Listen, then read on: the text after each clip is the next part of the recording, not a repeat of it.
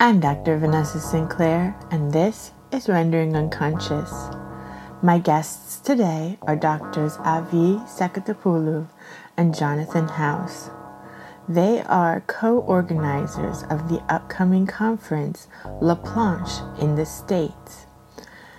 It is a virtual conference being held on October 2nd and 3rd. It's called Laplanche in the States, the Sexual and the Cultural. For more information, you can visit their website, leplancheinthestates.com. You can also email them at leplancheinthestates@gmail.com.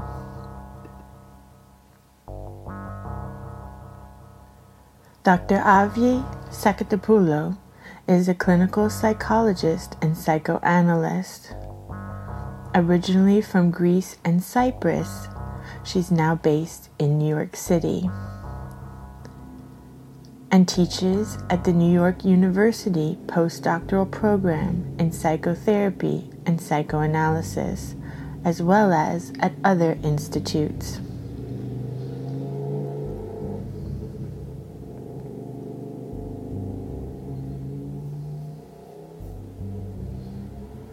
Dr. Jonathan House is a medical doctor who teaches at Columbia University and the Institute for Comparative Literature and Society, as well as the Center for Psychoanalytic Training and Research.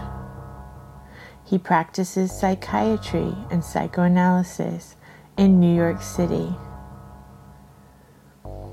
He is the editor-in-chief at Unconscious in Translation, a publishing company specializing in psychoanalytic books, and the main publisher of Jean Laplanche's work in English. Visit their website, uitbooks.com.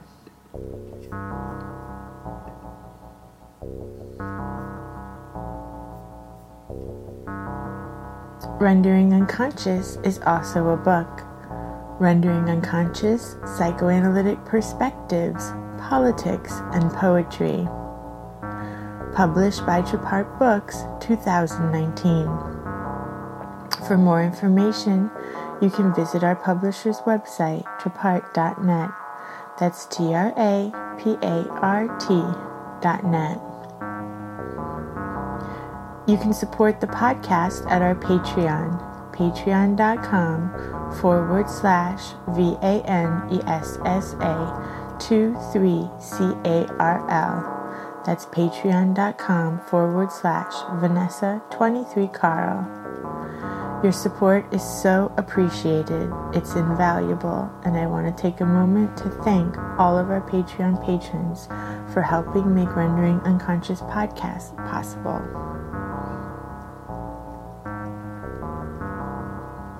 For more information, you can visit my website, drvanessasinclair.net. You can sign up for my newsletter there at the contact page to stay apprised of upcoming events and publications. You can also follow me on Instagram and Twitter at rawsin_. That's rawsin_ at Twitter and Instagram. As always, there is a video of this episode on YouTube. Just look for Trapart Film's YouTube channel. That's TRAPART Film at YouTube. You can also search for Rendering Unconscious Podcast at YouTube.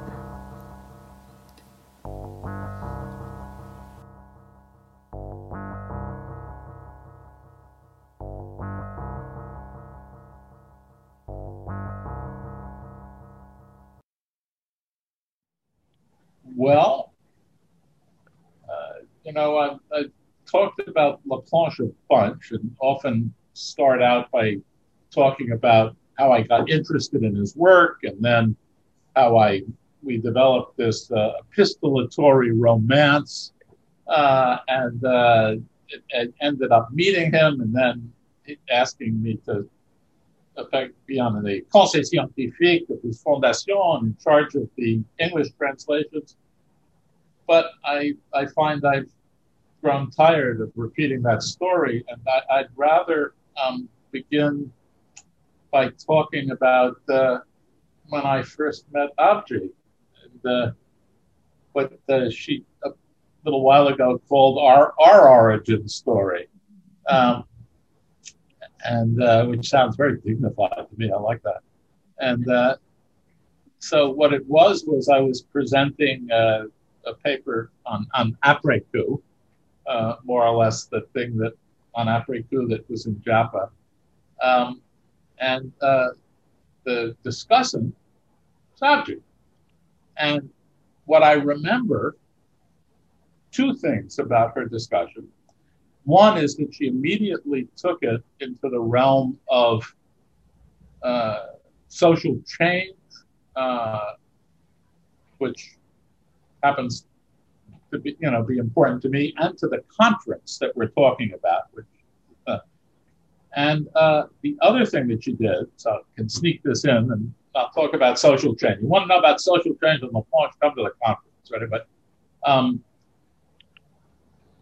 I forget what word it was, but I asked her after she gave her commentary, I said, have you by any chance just been reading the Socratic dialogue, the Theaetetus, which is the place that he first says that wonder is the origin of philosophy, which Aristotle also says, and which is usually translated wonder. Obviously, we talk about this, I don't know, Greek.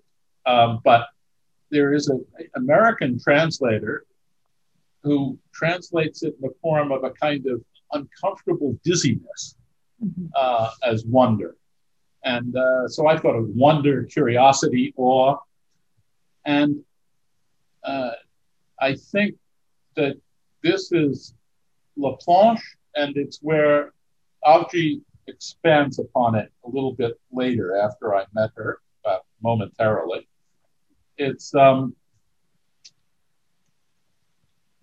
It's wonder as an aspect of what drives, what pushes, maybe I should say, or anyway, why humans, I would argue instinctually, and I think translate. They want to understand what Jonathan Lear calls in this Aristotle book, the desire to understand. I see that all the same, where Avgi adds, and without subtracting to that, is her paper on overwhelm, and which I think is actually an important addition to our conceptual apparatus. Does it overlap with Laplanche and Freud? Yeah, of course, otherwise it'd be off somewhere else. But it's precisely what is it under traumatic circumstances as well as big and large traumas, trauma is even the right word always, that pushes us to try to understand, to translate. In fact, if you want another word, Laplanche, you could throw in enigmatic, right? It's, what on earth does that mean? It's confusing, and it in the sense of opening up, not of something that has one answer. And so where I find myself in total agreement with what I've been writing about for a while now is in this area of overwhelm, curiosity, wonder, enigmatic. And it's also then where we can most excitingly disagree with each other as long as we got, the bottom line there. So what I'm excited about the conference is that, but also that really under Avgi's leadership, the conference has moved towards the other thing that excited me in that initial encounter, which is seeing the connection in Laplanche to an addition to our ability to understand things in a way that makes changing the world to a better place possible. Remembering that he comes out of philosophy and then Marx and only then Freud and psychoanalysis. So I think that's what the conference is going to, at least more than half, open up in these interesting directions. And I should not get any credit for that at all. So with putting you on the spot, Avgi, there you are. Well, it's very interesting to hear you, to hear how our origin story tracks for you, Jonathan, because for me, it starts with an even earlier moment where you read something that I had discussed in Java and invited me to dinner. And I remember we sat down and we had a very long dinner during which we were both getting more and more excited about ideas and talking about Laplanche. And I was, of course, also really kind of like awestruck that you had contacted me and wanted to have dinner with me. And then we started the conversation. We were just talking about theory, and that was such a delight. And then when you raised the issue about Theaetetus and Socrates, I had not read that dialogue since I was like maybe an adolescent, where we studied some of these dialogues in school in Greece where I grew up. And I went back and looked at the text that you had, the dialogue that you had in mind, and I read it in English, and I also read it in Greek, so of course, our origin story would have something to do with translation baked into it right from the start. And I remember like you and I were having this conversation about the world overwhelm, but also like the choice. I hadn't yet published that. Yeah. And you and I were in conversation and you were proposing other ways, other words perhaps. And I was kind of like swirling in that. And the word in Greek about awe is the disease we're describing is skotodini. And skotodini is a particular kind of vertigo that has, it's made up, the word is made up of two, it's a synthetic word. It's made up of skotos, which is the darkness, and dini, which is, it can be a whirlpool, it can be a dizziness of sorts. So the notion of darkness and the notion of being pulled into something vertiginous that then can create something new, that it is out of the anxiety and what on some level can look like destructiveness, but which is not necessarily destructiveness. One of the insights that Laplanche has been like very generative for me for has been this play between what in some ways of reading Freud and definitely in Klein reads as pure destructiveness. In Laplanche, it's also a space of possibility. A space of possibility that passes through difficulty. So I remember like when I read that, like the emphasis on that you were bringing in our conversations to that was in the awe. And that had a very big impact on me. I've often thought back to that discussion. So in some sense, when we started talking about doing the conference together, like I felt that what could syndicate in this conference would be both a very rigorous study of Laplanche and what he had to contribute on his own terms, and also how to put him to work in the way that he put Freud to work, and how to put him to work not through other metapsychologies, but also through like creating a little bit of throwing him off orbit to go back to the Ptolemaic and Copernican models that he so works with, by refracting him through different discourses, hence our emphasis in this conference on critical race theory, on queer of color critique, queer theory, and philosophy, and the metapsychology, and the philosophical systems and discourses with which Laplanche is very engaged, but psychoanalysis struggles to engage with, or is increasingly engaged with it, if we might say differently. So I am very excited to see what comes out of this skotodini, out of this dizziness that we are, in a way, purposefully trying to engage in the conference. I thought that he's a professor, the guy who translated it as dizziness, mm-hmm. is brighter than I understood. And the combination of darkness and vertigo is terrific. Mm-hmm. I wonder if we put it together. What is it that Sappho talks about, the sweet bitterness or the bitter sweetness of the erotic? Mm-hmm. And there's a, you know, a wonderful book on that. And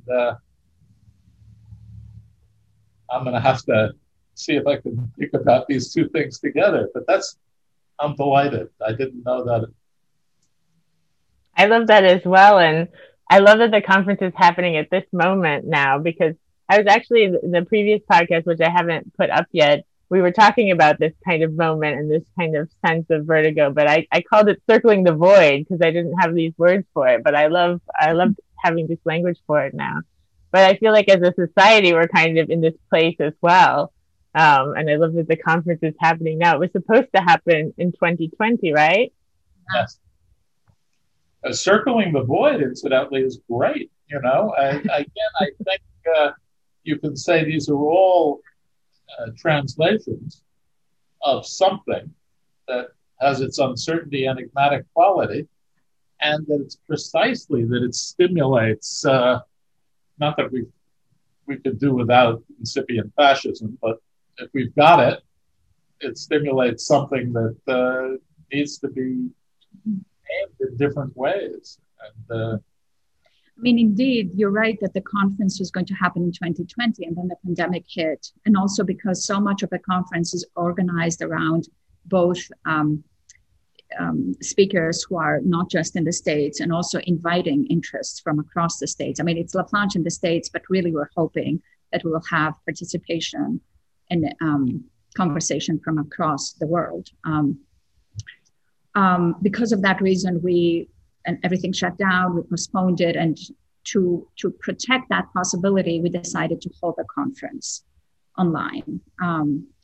And speaking to what you were raising, Vanessa, about kind of like the crisis of the world, I mean, there's been many conversations of the notion, like, do we go back to what we had, or do we use this as an opportunity to create something new? And conversations have been happening about that on all kinds of social levels. But part of what I think is useful in thinking with Laplanche is his notion of the spiral, that you both go back and evolve in four-dimensional space, like in the quality of temporality of the movement forward also has to be considered here, because without the crisis, nothing, but also the crisis is not in and of itself enough. And if the crisis does not destabilize us, many people have been talking about kind of like the terrible ills that have come out of the pandemic. And I would add Trump to the ills of our time and his afterlife in our social life. And of course, that is absolutely true. Things have been horrific. But when I talk about overwhelm, I'm very serious about the horror of it. This is not just a kind of like a euphemism. Like, it's only out of horror and out of fascism that possibilities can open up where things have become too bound, like through capitalism, through consumerism, through very particular ways of how the world has been structured, including the world of psychoanalysis, mm-hmm. which even in its progressive movements moves more towards binding than engaging the disturbance and engaging the disturbance of the sexual. I mean, in some ways, I would say that to develop an aesthetic relationship with disturbance is what psychoanalysis at its best has to offer us as patients and as a culture.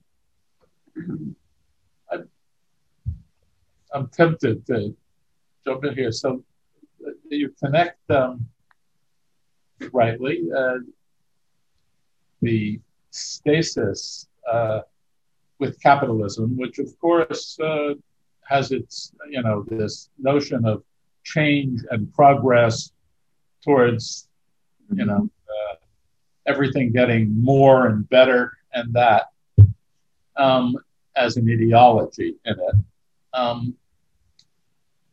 If Varoufakis is right, mm-hmm. and we've moved to some important change from something that looks like capitalism has looked in some ways for a long time, profit-driven as we all agree, whether we're for or against, that now we're back to or forward to something that he calls techno-feudalism. And one of the aspects of that, as I understand it, is precisely that it's going to look like feudalism, for instance, in the notion that in feudalism, no one thought there was any possibility of change. You know, you might have a revolution to overthrow the king, but that was not to have the People's Republic of, you know, whatever. It was to, let's get a good king instead of a bad king, you know. Mm-hmm. Robin Hood, not the sheriff of Nottingham or whatever, you know. And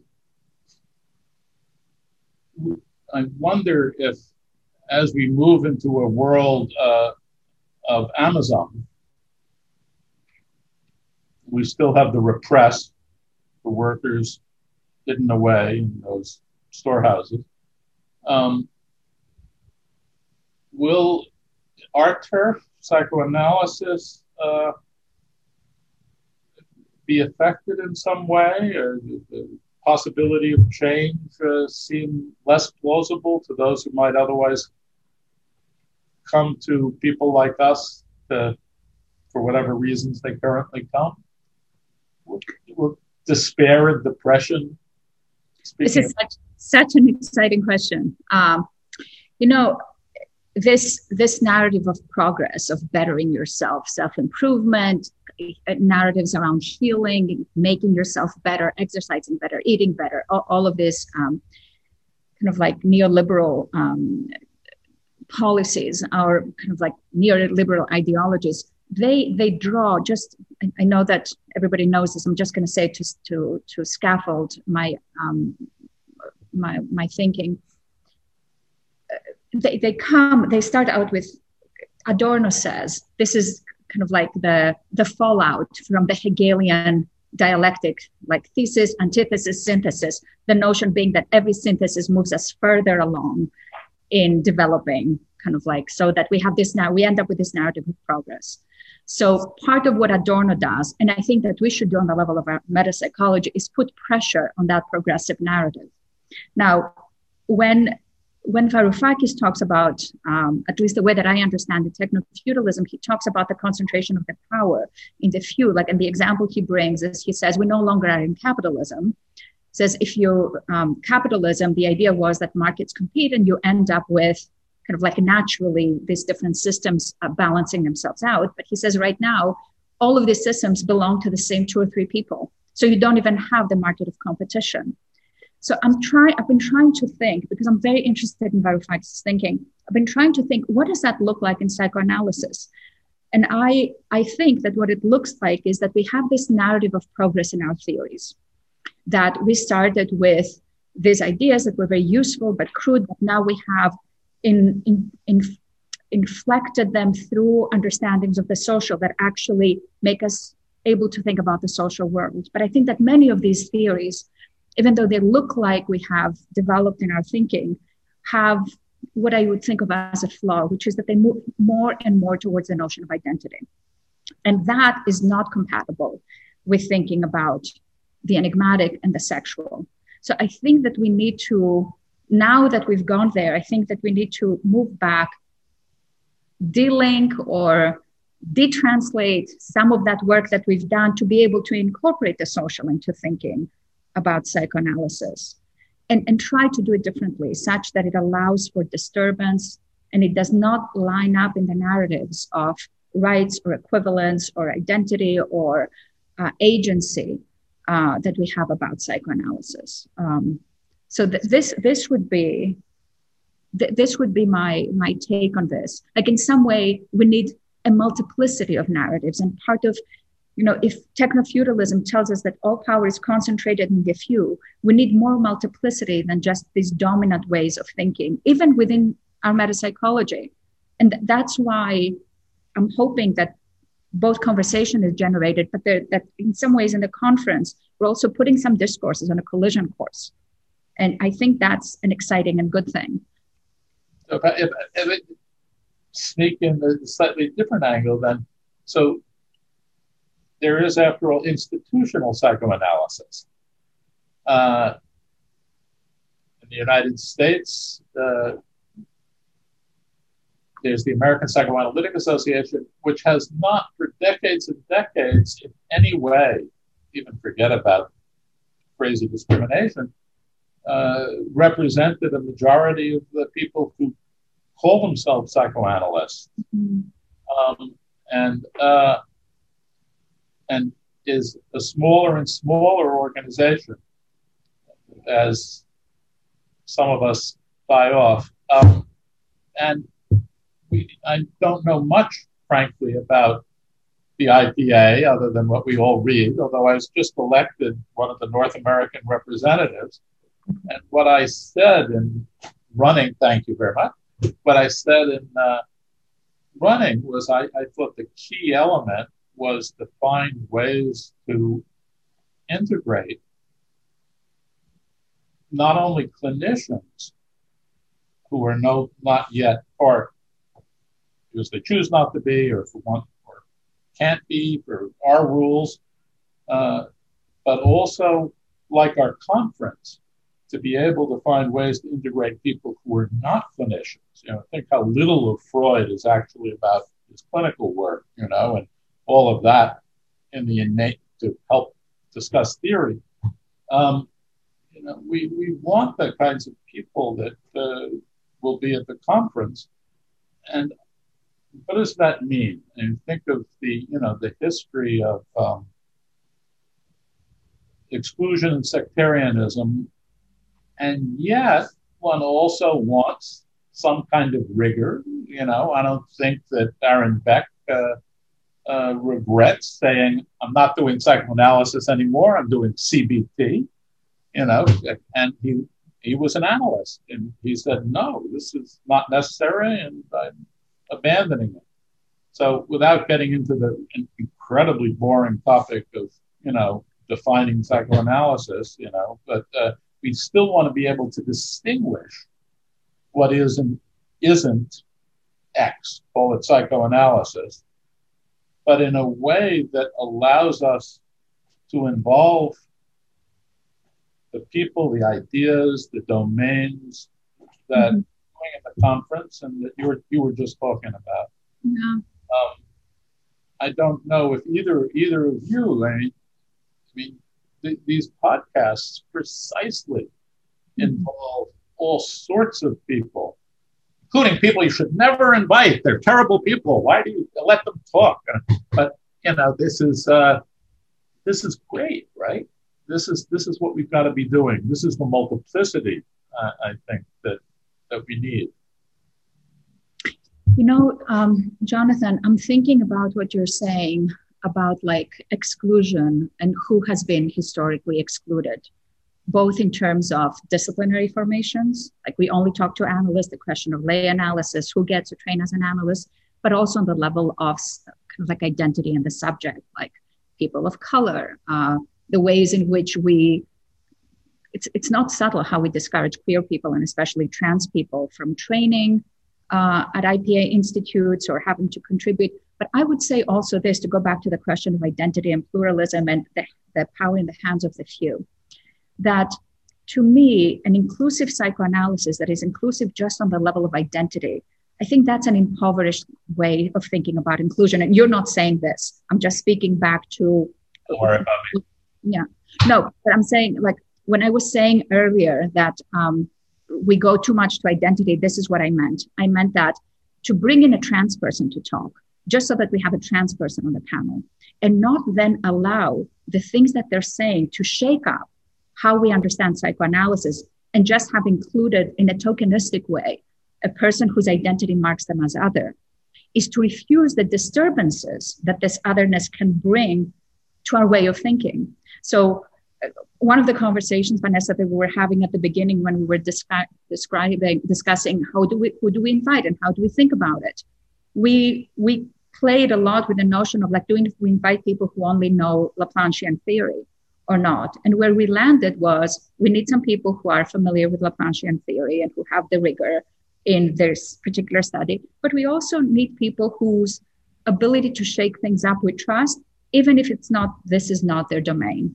So in some way, we wanted to invite that otherness. And, you know, I'm thinking, Jonathan, when you were saying like on the level of the IPA, like I'm thinking there was a recent conversation on the IJP on trans that was curated to be had between two people who are not trans. Like I was involved in that conversation, so I know it from the inside. And, but without allowing the both the effervescence and the upsetting, the unsettling of our discourses around trans to come into the conversation. So if we're trying to keep things the same, but just are inviting more people to tell us the same thing, that's not an inclusive psychoanalysis. That is a superficially inclusive psychoanalysis. So this is how, this is a long-winded way to get from Hegel to Adorno to Varoufakis and to psychoanalysis. I don't know if there's one sentence that could do it. So this is perfect. But Vanessa, before we get completely lost in our own thing, give us a hint of something that we should have at. Oh, I love your dialogue. Absolutely. Well, why don't you tell us exactly when the conference is so people know? It's in October 2nd and 3rd, and it's 2 full days. One day starts at 8:45 and ends at around 5. And these are all New York EDT times. And the other day starts at 8. We have a bonus session on translation. And it goes up until 3 or 3:45, I'm not sure. But all the information is on our website, leplancheinthestates.com. Perfect. And Jonathan, we also have to talk about your publishing company. Thank you very much. Yeah, The Unconscious in Translation. I'll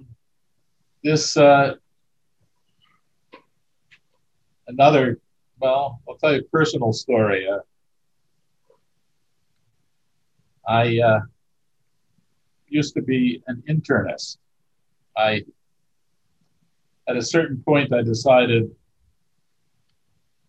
the revolution was unlikely to happen. There was no vanguard party that I thought was not rigid and lunatic or both, and that would welcome me and say, well, you live a horrible life, you know, working at this tough working class job, but the support of your 1,000 loving comrades will be, you know, but your support of your 5 loving comrades was not convincing enough. So I decided to go to medical school. I went to medical school because I figured I loved psychoanalysis even then, but I thought psychoanalysis, you know, as I once described it to someone who asked me, what is a psychoanalyst? I say, it's sort of like being a Rolls-Royce mechanic. If you're lucky, right? You know, if you earn a living. But I thought, being a physician would be relatively unalienated. And indeed, that turned out to be true. So I became an internist, and then I had an opportunity to work for the labor movement. I took off 1 year. It turned into a decade. At the end of that decade, I decided to hell with being socially relevant. I want to be a psychoanalyst.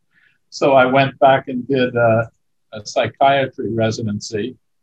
In case I couldn't earn a living as a psychoanalyst, I could sell drugs. Turns out I like psychiatry, but and it also turns out I've been very lucky. But as I left the union, my replacement said to me, Johnny, you don't ever get on a ship that hasn't already sunk. Labor movement psychoanalysis. So a little while back, I was trying to think, well, what's the next completely stunk proposition? And it's obviously publishing, right? Anyway, what I hope to do before I rest my head on the bosom of Abraham is finish getting all of the so far published work of Laplanche translated into English. And along the way, I'm proud of some of the other stuff. In particular, published not only Dominique Scarfoglio's work on Laplanche, but his book, The Unpassed, which is an amazing book. And we're about to publish another book, which will be a collection of articles by Dominique with commentary and dialogue between Dominique and Avgi. And this should, knock on wood, be out before the conference. But at any rate, it is coming out. And, you know, there's some other stuff. We published something by Pontalis, and if we ever, you know, get the support from somewhere, maybe we can do more Pontalis, and did a novel, mostly not doing fiction, and have done some other stuff. But the goal was from the beginning to get Laplanche into translation, and my agreement with Laplanche was that probably the best way to do it was in reverse chronological order, and more or less that's what we've done. So what remains are some of the problematique from before 87, and sort of the hinge of his work is before the general theory of seduction and after, going from leaning on to seduction, for instance. And that's 1987, that's New Foundations. But the stuff that comes before it is invaluable, is really great stuff too. So we should get it done eventually. I look forward to these books. I have almost all of the books on Unconscious in Translation. I'm a fan. You've won my heart. Jonathan, can you say a little bit about the decision to publish them in reverse chronological order? Well, in part, it may have been a bit of an accident. The first thing that I did for my own reasons was to translate that early article by Laplanche and Pontalis that comes out at the same time as the Vocabulaire, the Language of Psychoanalysis, and is intimately related with, you know, these guys did it. And I had read it in the English, in the IJP translation, which is very good. And but I was confused by it. And I thought, well, maybe it's the translation. My French isn't good enough to just read it in French and absorb it. So I spent a couple of years at night translating it for myself, really. And that's how my relationship with Laplanche started. I sent him my efforts. He sent back a very complimentary note, you know, longhand on the letterhead of Chateaubriand, you know, very romantic. And, of course, it's not an insult to translate someone's work, and, you know, very flattering. And then I offered to translate, or really retranslate, New Foundations, although Macy's translation is terrific, but he did it immediately, you know, like within a year after it came out or something. What a mind, you know, Macy had. And I thought, you know, it's out of print, and, you know, maybe the new translation. Laplanche wrote me and said, you know, but not much point in another translation of a book that's already out of print in English. So a little bit later, when Sexuality came out, in 07, I think, I quickly translated a couple of chapters, just draft, and sent it to him. And he said, here's the book. So to get back to your question, if you look at the essays, because it's a collection of essays, right, Sexuality, it has the quality, I think, that Edward Said spoke of in his posthumously published lectures, Late Style, where he's talking about Beethoven, music, and literature, and theory, of what happens when people are older and near death, and unfairly summarized that, you know, it's basically, it gets rougher less precise but clear. And if you take Laplanche's early stuff, Problematique 1 and 2, which are great works, and long and that, and pleasure to read, but not easy. And as compared to the typical essay in Sexual, which is 20 pages, even with large font, big margins, it's very clear. And I think that the notion that I had, at least, was to go from Sexual to New Foundations, but there are a couple of texts that are in the middle there, including what was not initially called Problematique 6 and 7. One is on sexuality, Freud's theories of sexuality, which we published as The Temptation of Biology, translated by Donald Nicholson Smith, and who translated The Language of Psychoanalysis. And the other is Apparatus, translated by yours truly, and New Foundations. And then the natural thing is to go backwards from there. But really, it's because I think why he favored it was because he did understand the general theory of seduction as his most important contribution, and that's 87 and all that follows. So that's why reverse chronological order. No, the way that you're fleshing it out brings to my mind the way that Laplanche talks about theory as experience, which is so important. Like, a lot of people read Laplanche and understand him as being very cerebral, but I understand him as being like, if you give yourself over to the text, he actually means what he says. And what you're describing makes me think of the importance that he places on the après-coup. That in some way, of course, if you're translating his works, Laplanche's works, it would make sense that you would not go progressively chronologically, and that there would be some movement on the temporal movement, even as if we treat the New Foundations as the kind of like the intervention point, but and that it can progress linearly in either direction. So I find that actually quite delightful. And on that level as well. You could take a quote out of New Foundations where he refers to all the problematiques, he says, and he says, now the time has come for me to show how these works articulate with each other, theoretically. Mm-hmm. Two is in effect saying, look, this is the synthesis, the culmination, but is utterly connecting it with what comes before, mm-hmm. as a necessary viewpoint, a spiral development, returning to the same themes in a new way based on the past.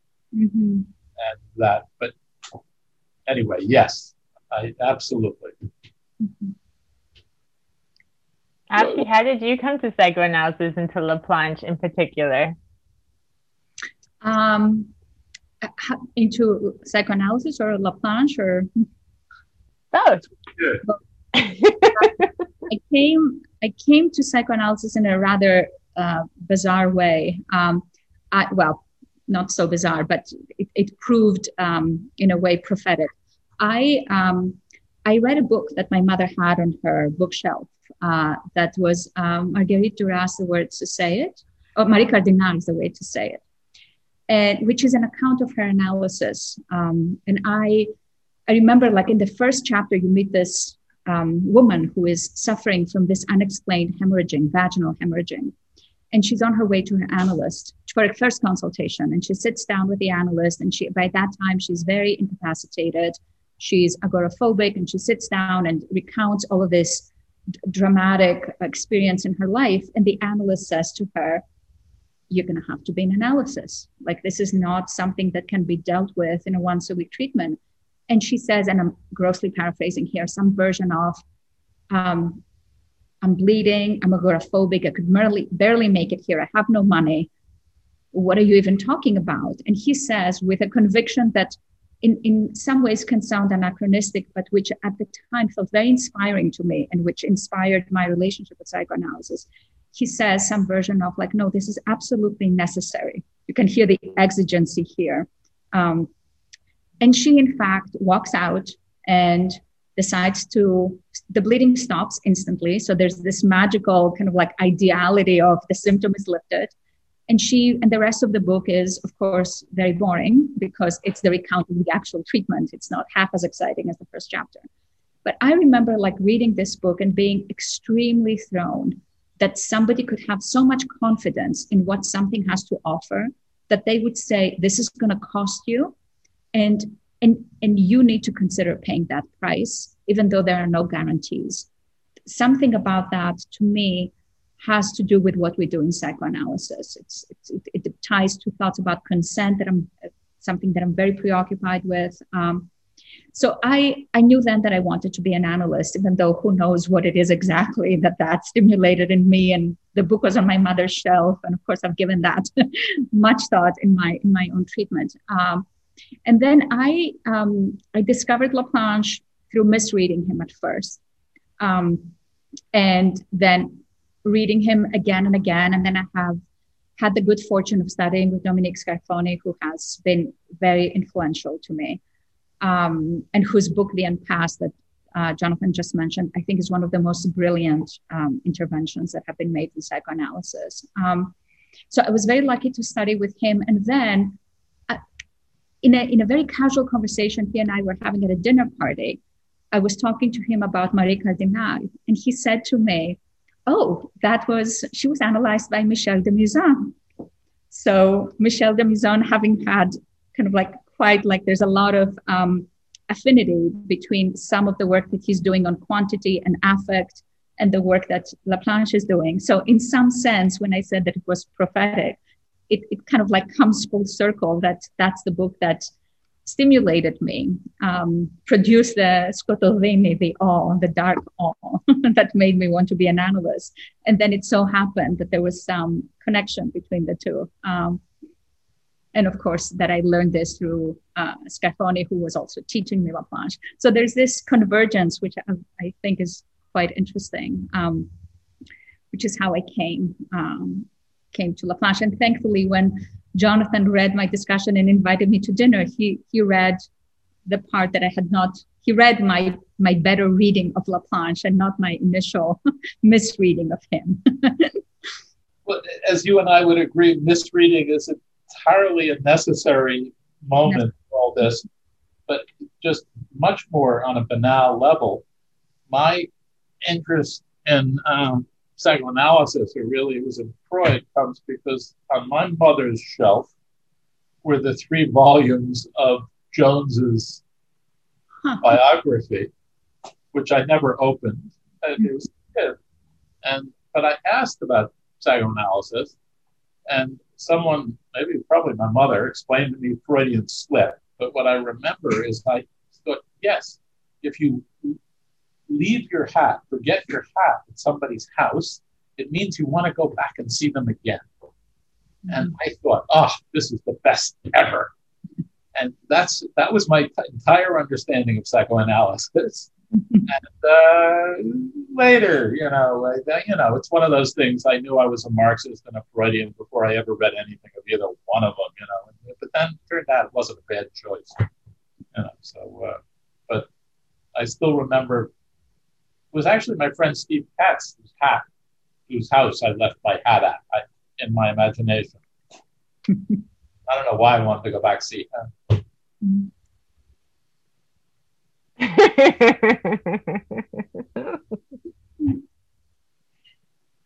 So let's see.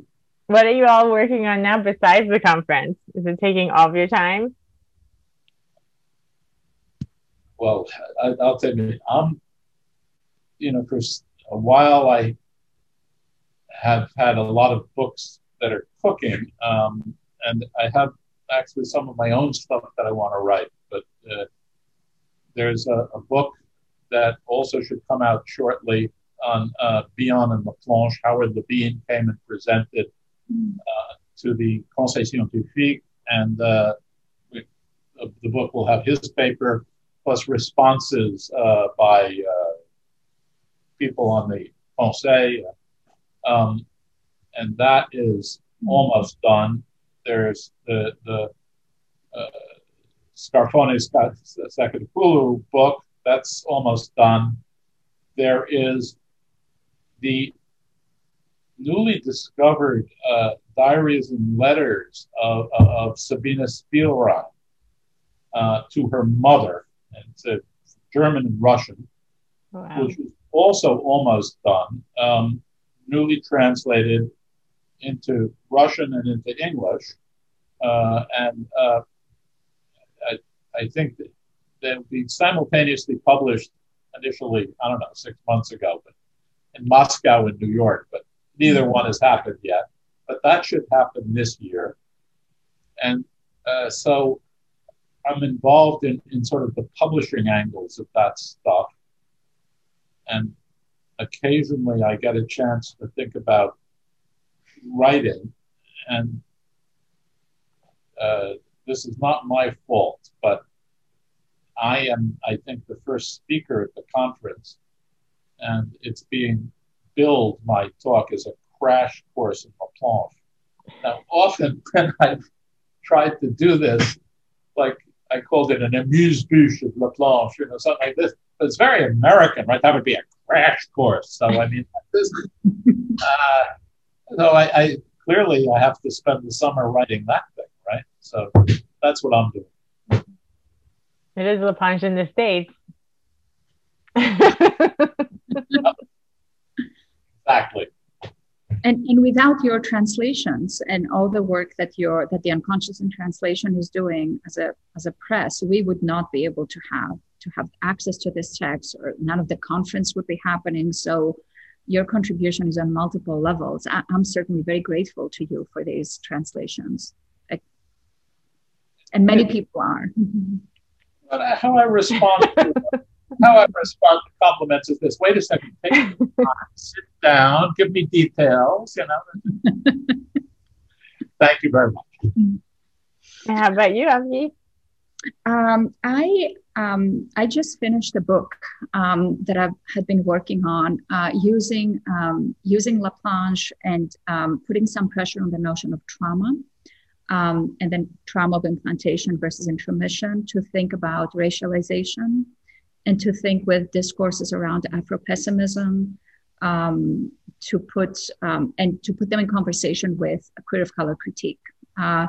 So the work is a weird Venn diagram between Laplanche, queer of color critique, and philosophy, and specifically the work of Georges Bataille, who I think is, to me, after kind of like having given this some thought, like it's incredible to me that we're not thinking more in psychoanalysis with Georges Bataille, whose psychic economy and political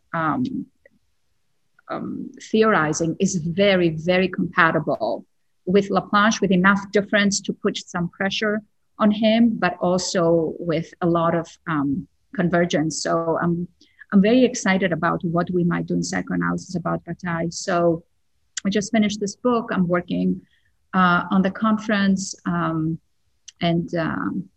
think these are, and I'm doing some work on trans that I've been doing for some time. Griffin Hansberry and I just wrote something together. And of course, I have had tons of fun working with Dominique Scarfoglio and his book. It's been such a pleasure and really exciting, like really looking forward to how people will think of that book in our conversations. So that's where I've been. I'm looking forward to all of these. And then after the conference is over and you've all like decompressed, and I'd love you to come back and talk about your work more and the books that are coming out. Would be honored. Yes, please. Is there anything else that you wanted to be sure to mention that we didn't get to? Since we're coming back, I think we'll leave it in suspense. There is one thing that I would mention about the conference for whoever is interested or considering participating. We're putting a lot of thought into the papers and the responses, but we also expect that a lot will happen in the conversations. So There are many people who have a lot to say, very interesting things to say about Laplanche through other discourses who are not in the official roster, but who will be participating from the audience. And we want to really encourage people. We have put a lot of time, we have built a lot of time for conversation into the conference, and we believe that a lot of new thinking will be generated in the exchange. So I would like people to think that we have organized this as an invitation, not just as a come and listen to what people have to say. Yeah. So wonderful. I'm looking forward to it. I feel like in the recent Division 39 conference that was in March, they were mindful to do that as well and make sure there was like more conversation happening between the audience and the speakers, and of course more people of color. And yeah, it was really generative, and I felt like was starting to like turn the field into a different direction that it really needs to go in. Yeah, and Lara Shihai was extremely instrumental to that, and like I've taken a lot of inspiration from that. Yeah, she's the last person I talked to. So we were talking about the void. She's amazing. She's like really smart and like really solid. Awesome. Well, we can stop there then. It was really fun. Thank you. Thank you so much, Vanessa. Thank you. Thank you.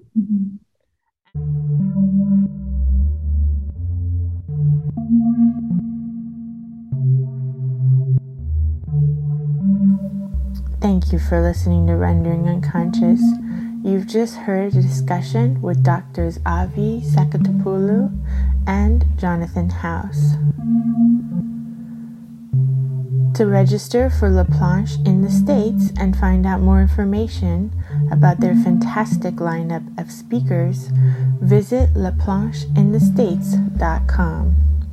That's LAPLANCHEINTHESTATES.com. The conference is virtual and being held on October 2nd and 3rd this fall. You can also visit Avgi Saketopoulou's website at avgisaketopoulou.com. That's avgisaketopoulou.com, and visit Jonathan House's publication company, Unconscious in Translation, uitbooks.com. And now, She Is Here, He Is Her, by Genesis Breyer Peorage and Carl Abrahamson, from their album Loyalty Does Not End with Death, available from Ideal Recordings.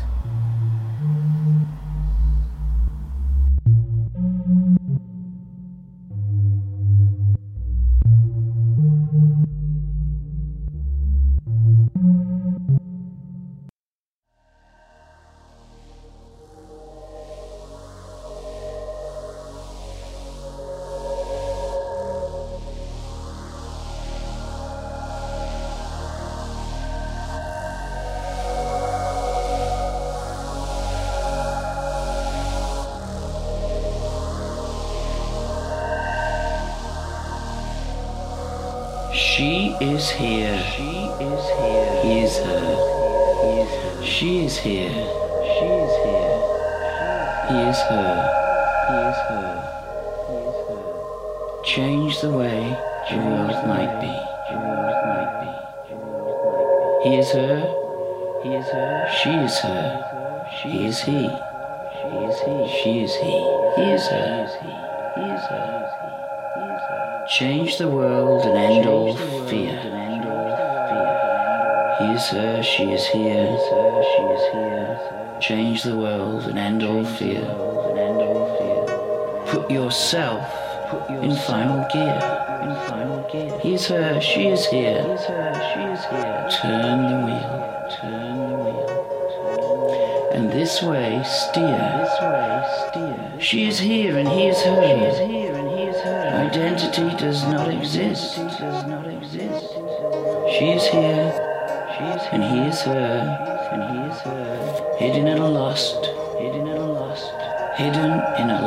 world's mist.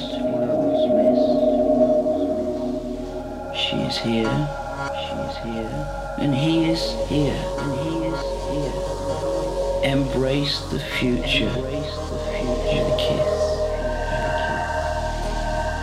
Kissed. Turn the wheel. And this way steer. End all gender. Missed. Kissed. Mist of a jungle. Nothing short of a total gender. Nothing.